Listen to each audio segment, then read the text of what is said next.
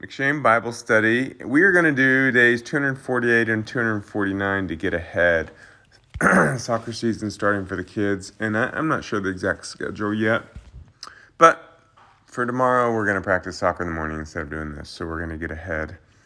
And um, that means we're starting with 1 Samuel 29 through 31, the last three chapters. And we see we had left off with David uh, being with um, the Philistine. Achish is one of the five kings of the Philistines, and um, then they were going to battle against Israel. And so David came with them, but the other lords of the Philistines said, Wait a minute, he can't come with us. He's going to turn against us. So they sent him home. Meanwhile, uh, their home is getting uh, sacked by the Amalekites. Remember that? Uh, remember, Saul didn't kill all the Amalekites, right? Um, and so they they take all their women and children and stuff, and so the, the people are upset. They want to stone David. Um, and, and first of all, when again, I keep pointing this out because it's important that we understand this. Mm-hmm. But but David was living his life unto the Lord, right? Mm-hmm. Did David want to go kill a bunch of Israelites? No. No, but he was in this situation, right? God was watching out for him and pulled him out of that fight. Do you see that? Mm-hmm. That didn't, you know, that, that's not what was said in words, but that's what happened, mm-hmm. right? So God's watching out for him, but then they get back and all their stuff is is taken over, and so that seems you know dreadful. His own men want to kill him. Uh, but what does David do? He calls for the ephod from Ahimelech and he inquired of the Lord, right? Shall I pursue them or not? What do you mean, shall you pursue them? Of course you shall pursue them, right? I mean, these are men of war. That's what they do. They go around having war with people, raiding people, right? Now someone's raided them. You would think, of course they're going to go after them, right? Mm-hmm. But what does he do? He doesn't just assume that. He seeks the Lord and asks. Mm-hmm. You know, Lord, is this just a dreadful thing that we have to accept? Or should we go after him? And the Lord says, Yes, go after him and you'll be successful. And so he does. And uh, so he defeats them. Um, they create a new law. I don't need to go over that. And then uh, the battle happens between the Philistines and the Israelites, and um, and Saul and his sons are dead. And that's kind of how First Samuel ends. And so Second Samuel becomes the story of how David rises to the kingship. We're next doing 1 Corinthians 10 and 11, and you're far away. There's various topics that come up in these two chapters. You're far away, so you need to speak that question loudly. um, it says that women aren't supposed to um not have a covering on. Is that still true? Okay, so head coverings for women, uh, because the, Paul says very clearly that men should not cover their heads so if you see a man in a service with a baseball cap, I don't I don't know that I've seen that, but I wouldn't be surprised if that goes on in places. Um, or you see a woman in a service without a head covering, uh, then we're all break. Then all those people are breaking this, right? And that would be extremely common on the women's side. Um, and so, what is the heart? So, my and so just to give you a little background, if you go to the Orthodox churches, like I've been to Russia, the the um, uh, the, the women um, do cover their head. They wear a scarf over their head every time they go in. And I went in. I was I was in Moscow one time, and it was freezing, snowing. It was so cold, and I was just ducking into a church for one because I just like to see cool old churches. I like the style they use over there, and um, well, I like all different kinds of architectural styles when I'm visiting different places. And uh, I was just freezing. I had this big winter coat on with a hood, and uh, it was so cold I couldn't go very far down the street without getting somewhere warm. So I ducked into this church, and I immediately got yelled at by this little nun uh, because I had this head covering on, you know. Uh, and a man shouldn't have a head covering on in church, right? According to this chapter. Um, and um, so he, he's he's talking about um, that man's head should be uncovered because Jesus is our head, right? So that's that's that, and, and that's not a big problem today. So I'm not going to get it. I don't think there's much need for that. So should a woman have their head covered in church?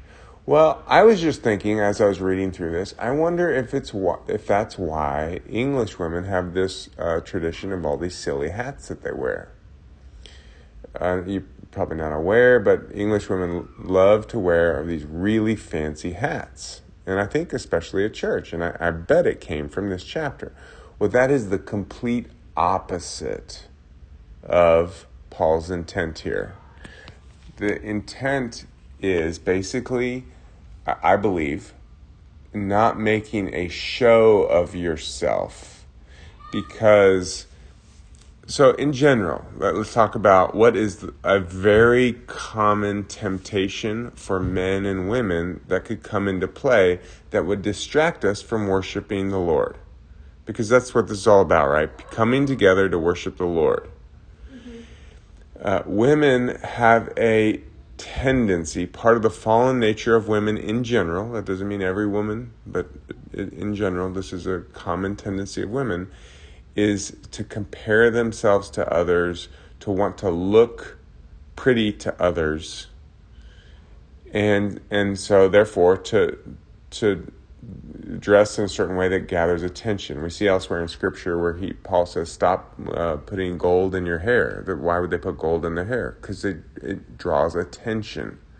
So he says, you you know you have this long hair, you're drawing attention to yourself.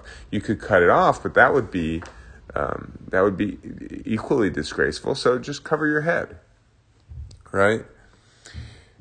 Um, meanwhile, men uh, by and large, struggle with lust and looking at a pretty woman. Okay?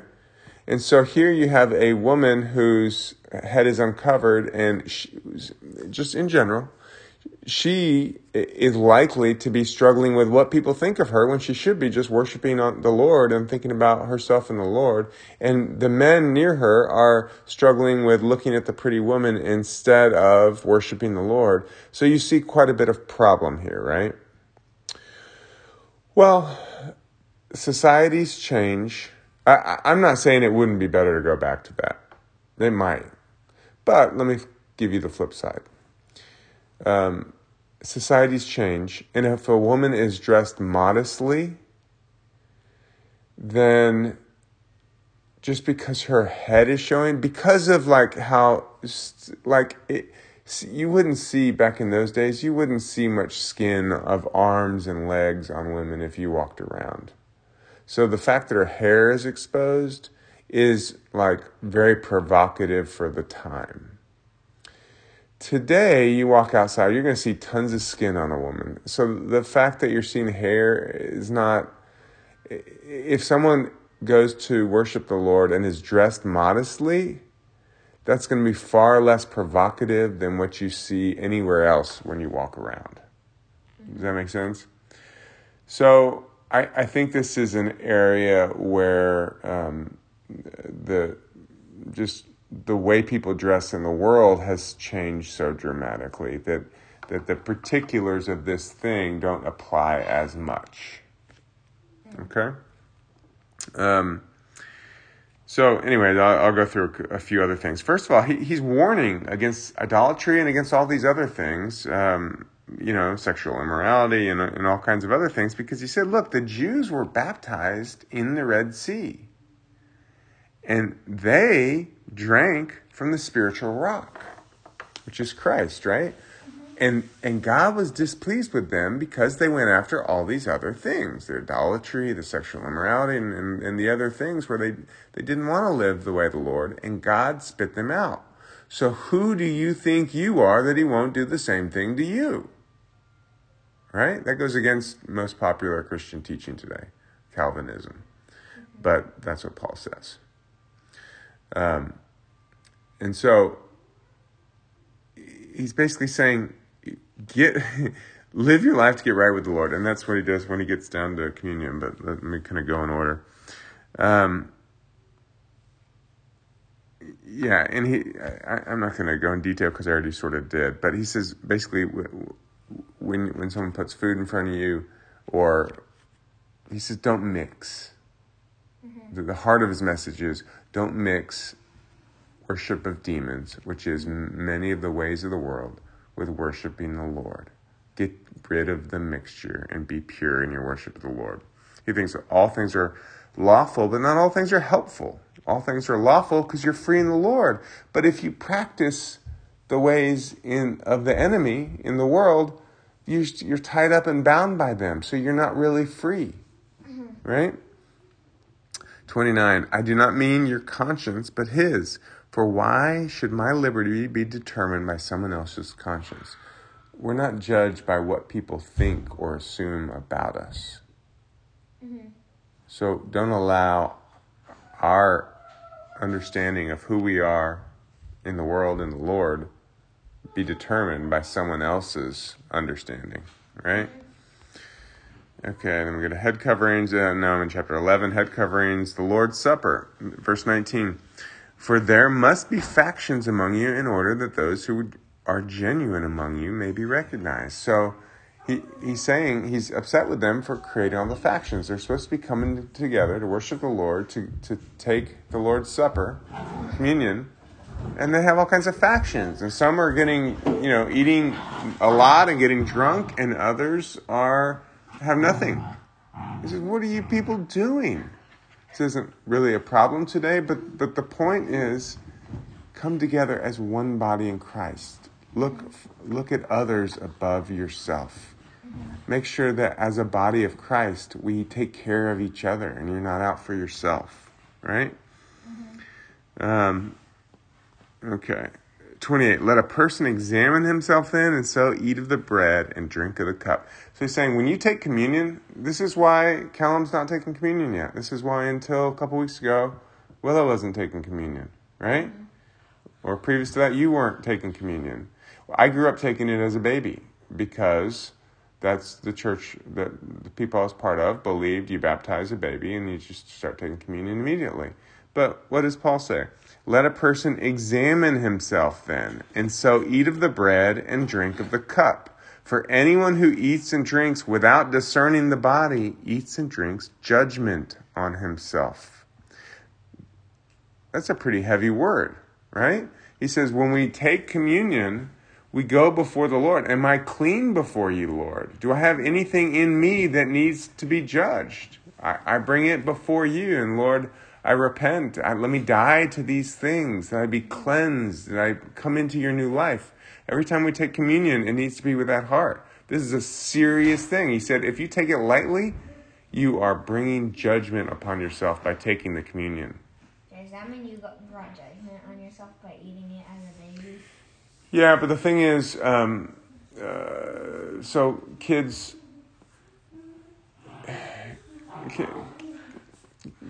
God doesn't expect kids to um, to to know all these things and to be.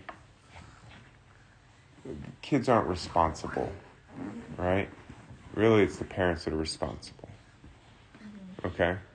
Um, but it's important for parents to raise the kids in a certain way to understand these things so that they have a good foundation for growing up as adults themselves, right? Okay. Okay, and then what else do we have? Um, the la- the next verse thirty. That is why many of you are weak and ill, and some have died. That's a really powerful verse. Mm-hmm. He's saying if if we take this life seriously, if we give our lives to the Lord and come into Him, we should not be weak and ill. Right? That we should be completely cleansed and renewed in his life. Does that mean I'm not supposed to ever get sick? That's how it reads. We shouldn't get sick, right? Mm. I'm not. I'm, I'm, not putting anything on you. I, I haven't. I, I'm not. I'm.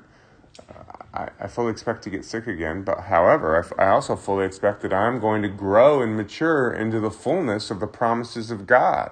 And what I will not do, which is far too common, is to say that this verse is wrong because my life falls short of this word, right?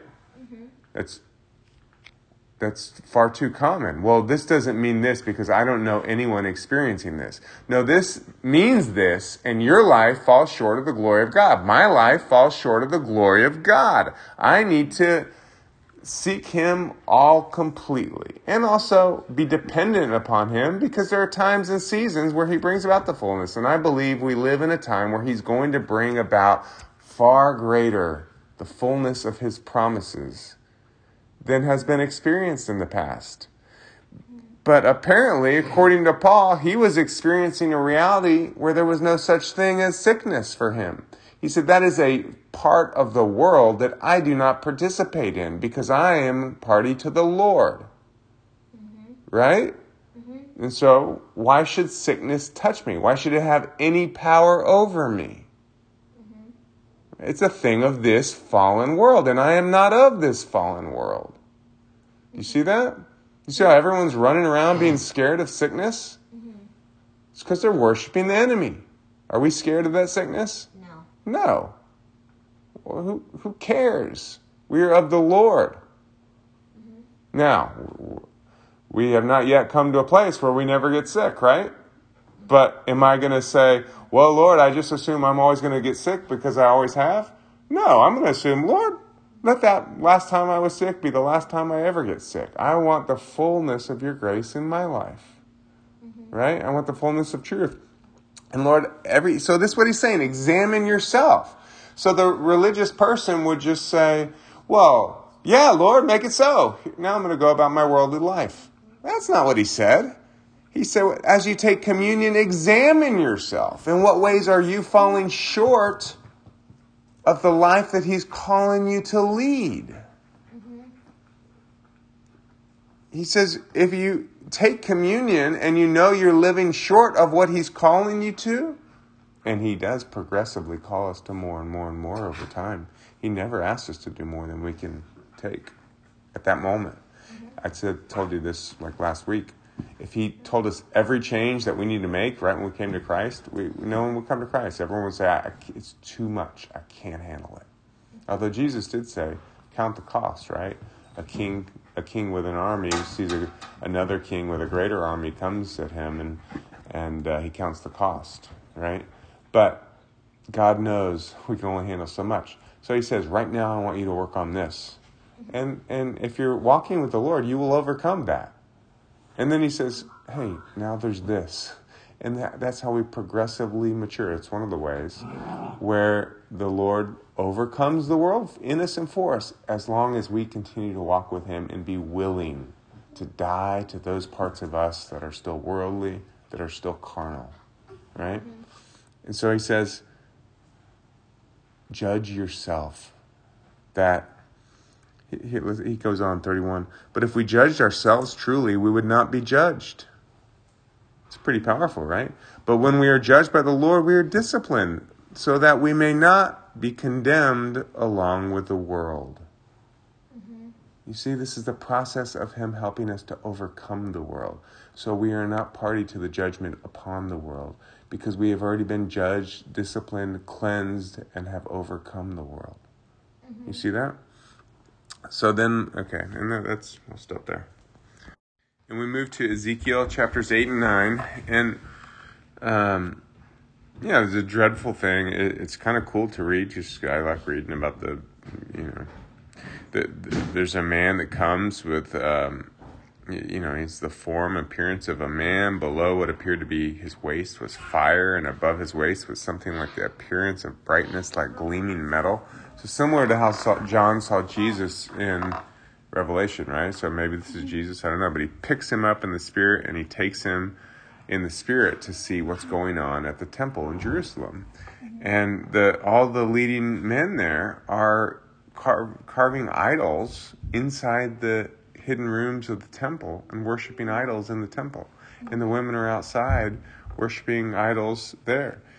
And so God says this is a great evil. The people, they believe because they they say in their heart was verse 12 the lord does not see us. The lord has forsaken the land. And so they're turning to other gods. It's the exact same thing as a people of god today that believe in the ways of the world over god. They still claim like these people still believe in god right? Because they're saying the lord doesn't see us. That implies they still believe in him. They just say he's not doing what we want. Therefore we're gonna we're going to worship other things to get what we want. You see that? Mm-hmm. It's the same thing as people. Right. It's the same thing as people of God today seeking the ways of the world uh, for their for their salvation. They don't ever think of it that. Way. They don't think of it in terms of salvation. They just think they just go along with the way of the world. Oh, the world says this, okay. The news says that, okay. The people say this, okay. They just go along with the way of the world instead of going the way of the Lord. And so God says, I will have great judgment upon that. And he sends, uh, chapter 9, he sends, um, what, angels? I don't know, to, to look and, and mark the heads. Again, this is similar to Revelation, where you have people marked with the mark of the beast, right? And people get all all upset about whether that means um, this or that thing. They're always looking for what's the mark of the beast. But to me, it's simple. It's uh, is your mind worldly? Do you go after the ways of thinking of the world, or do you go after the ways of thinking of the Lord? And I also, as we were paused in between, I thought it's important to note you can't take on a religious philosophy. If someone could hear what I'm saying and make a religious philosophy out of it, and it do them no good. Mm-hmm. You understand? Because what I'm talking about is a life. What the scripture is calling us to is a life. And we can only enter in the degree to which we can enter the kingdom, that life, is the degree to which we have absolute faith in it. Not just because we say we have faith, because we actually live and believe in these things. That's how we enter in. When we, when we, if we say we believe something, but we actually have fears of the world, that fear is worship of Satan who controls this world. And when we worship him, we, ha- we give him access to us. So if we do something because some guy was teaching out of the Bible and he said we should do this, but we actually have the fears of the world, guess who's going to control? It's, it's what we're worshiping, the fear. But if we truly believe and we have no fear of the world, then we have no worship of the, of the enemy and he has no access to us. And we worship the Lord and we are led by him and his rules abide for us. His grace controls us. You see that? Mm-hmm. Okay. And uh, so that you know, he says basically here, just as uh, you know, Revelation talks about um, going about and just killing, sending angels to kill everybody who is not uh, living according to this way of the Lord, right? But Ezekiel's like, is there a remnant? Of course, there's a remnant, right? And then we're wrapping up in John, and it was nine and ten, right? Uh, and you just asked about Hanukkah. You're surprised they celebrated it. I said, yeah, that was the Maccabee period. Uh, I don't know, a couple hundred years, maybe just a hundred years before Christ. I can't remember. Um, and uh, but it, it's a celebration of God making oil last longer than it should and giving light in the temple. That's clearly a picture of Christ, right? Oil, the, the picture of the Holy Spirit, right? Anointing us. Light, being light in the darkness, Jesus, right? And our life in Him. So, yeah, it's minor holiday, but it's it's obviously a picture of of the coming Christ. Um, the, what stood out to me is the beginning of ten because it, it was similar to what we just talked about. Truly, truly, I say to you, he who does not enter the sheepfold by the door, but climbs in by another way, that man is a thief and a robber. But he who enters by the door is the shepherd of the sheep. So we just talked about there are spiritual truths, but you can't grab hold of them as words and not live them and have them still be true in your life. Mm-hmm. And so he says, you, you can't go in another way. So you can claim all the words, but if you're not living them, mm-hmm. he says you're a robber trying to go in another way. You have to follow the shepherd, on this way, this narrow path, right? Th- with through faith, right? So if we have faith that we're we'll go to heaven after we die because we're baptized, well then that's what we have faith for. If we if we have faith for you know there's a variety of things we can have faith for and there's other things we might not have faith for. And in the ways that we have faith in the ways that he's following us we actually enter the life. In the other ways if we don't we don't. Um, 17 for this reason the father loves me because i lay down my life that i might take it up again. It's pretty simple.